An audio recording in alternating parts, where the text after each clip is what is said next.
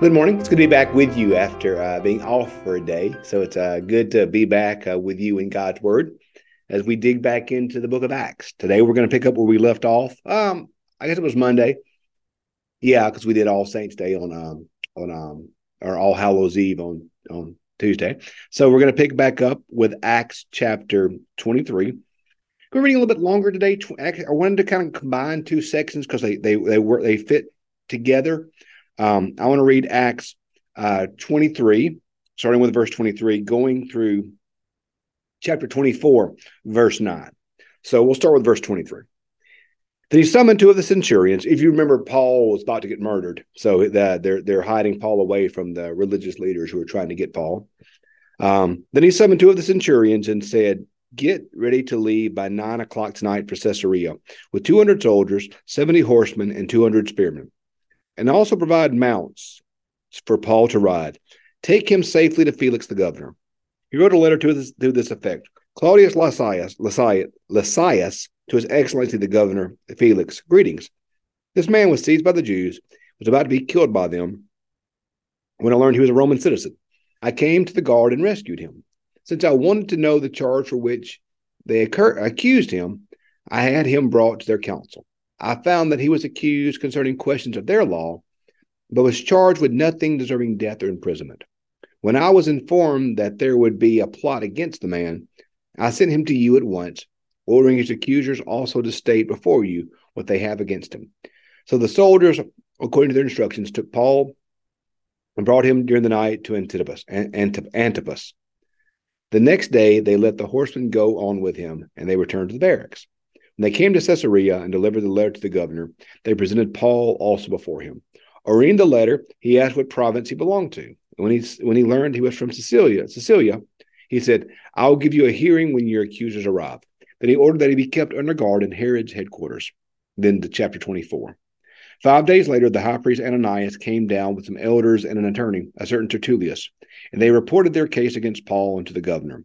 When Paul had been summoned, Tertullus began to accuse him, saying, Your Excellency, because of you we have long enjoyed peace, and reforms have been made for this, the, this people because of your foresight. We welcome this in every way and everywhere with but most gratitude. But to t- detain you no further, I beg you to hear us briefly with your customary graciousness. We have in fact found this man a pestilent fellow, an agitator among the Jews throughout the world, a ringleader of a sect of Nazarenes. He even tried to profane the temple, so we seized him. By examining him yourself, you will be able to learn from him concerning everything of which we accuse him. The Jews also joined in this charge, asserting that this was true. So we see um, the previous day that the the tribune, the the head of the soldiers there in Jerusalem, finds out that they're going to kill Paul. We read about that plot to kill him and he sent him off to Caesarea. Um, just for your geography of Israel, Jerusalem is kind of in the southern, south central part of Israel.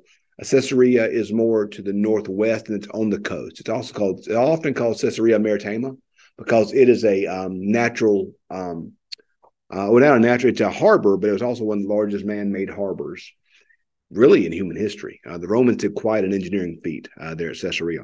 But Caesarea is the traditional um, and the preferred uh, seat of government for the Roman leaders. They have they the the Roman leaders have a, a place in Jerusalem where Pilate was, and also a place place in the northwestern northeastern part of the um, country called Tiberias. But uh, Caesarea is typically where they stayed. So they take Paul to Caesarea uh, they he's under, you know, they're not messing with him. It's like one of those um, armored, uh, armored little like caravans right there. They're not going to get to Paul. If they come at Paul with all the all the weaponry that, that Paul has, they're not going to get to him.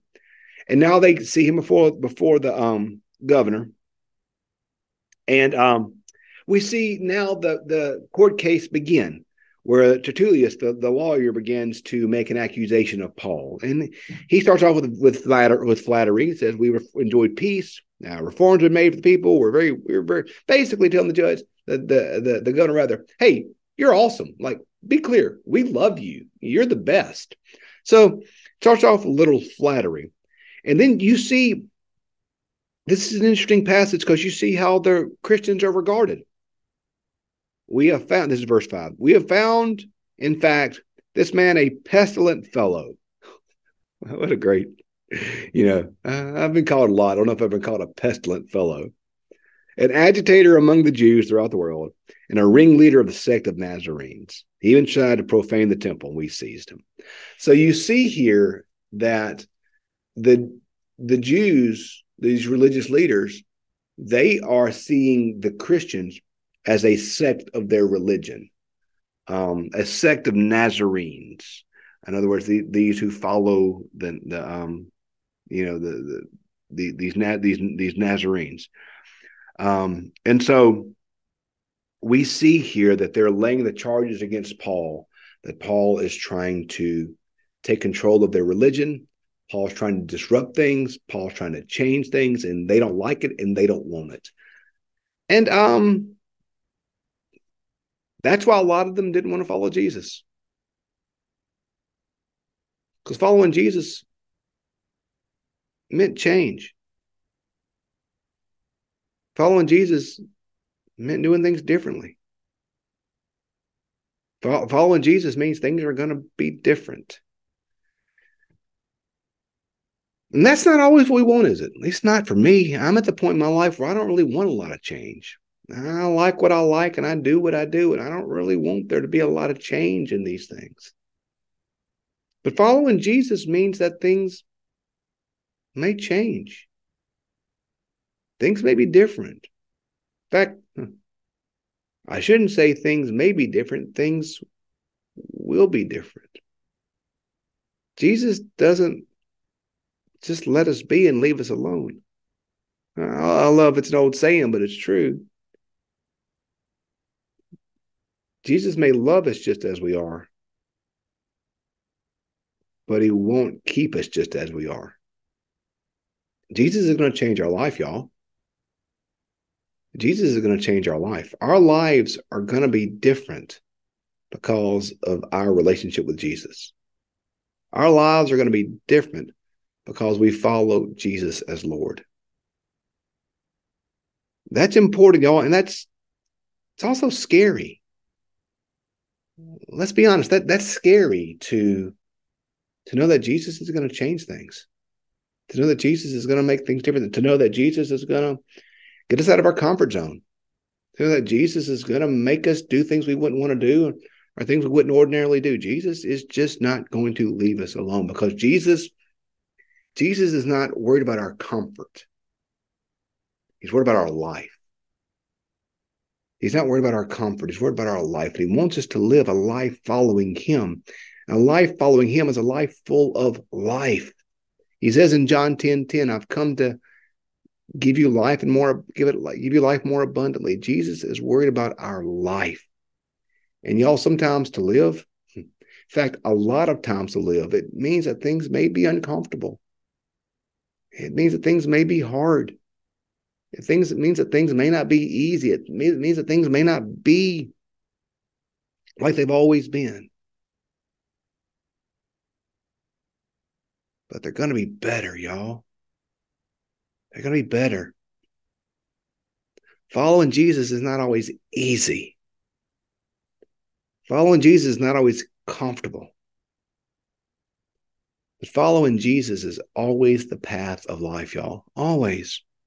Following the path of Jesus is always the path of life. And sometimes, sometimes we can get so comfortable in life. Sometimes we can get so comfortable in life that we don't want to follow Jesus. And when we do that, we don't fully live. We aren't fully alive. We can be as comfortable as the day is long. We can be as comfortable in ways that we don't want to change. But we'll be so comfortable we aren't fully living. I don't know about you, y'all, but I want to live. I want to have life. And Jesus promises us that, y'all. He promises us life life worth living, life worth having, life worth holding on to. That is what Jesus calls us to. And that's what Jesus needs for us and from us is life. So today, Don't be so comfortable that you don't follow Jesus. They don't want to follow Jesus because they were comfortable. They don't want things to change. Let's not make that same mistake, y'all. Because our comfort's one thing, but a life worth living, that's something else. So let's follow Jesus, even if it makes us uncomfortable. Thanks for being with us today, y'all. We'll pick up tomorrow with uh, verse 10. Have a great day.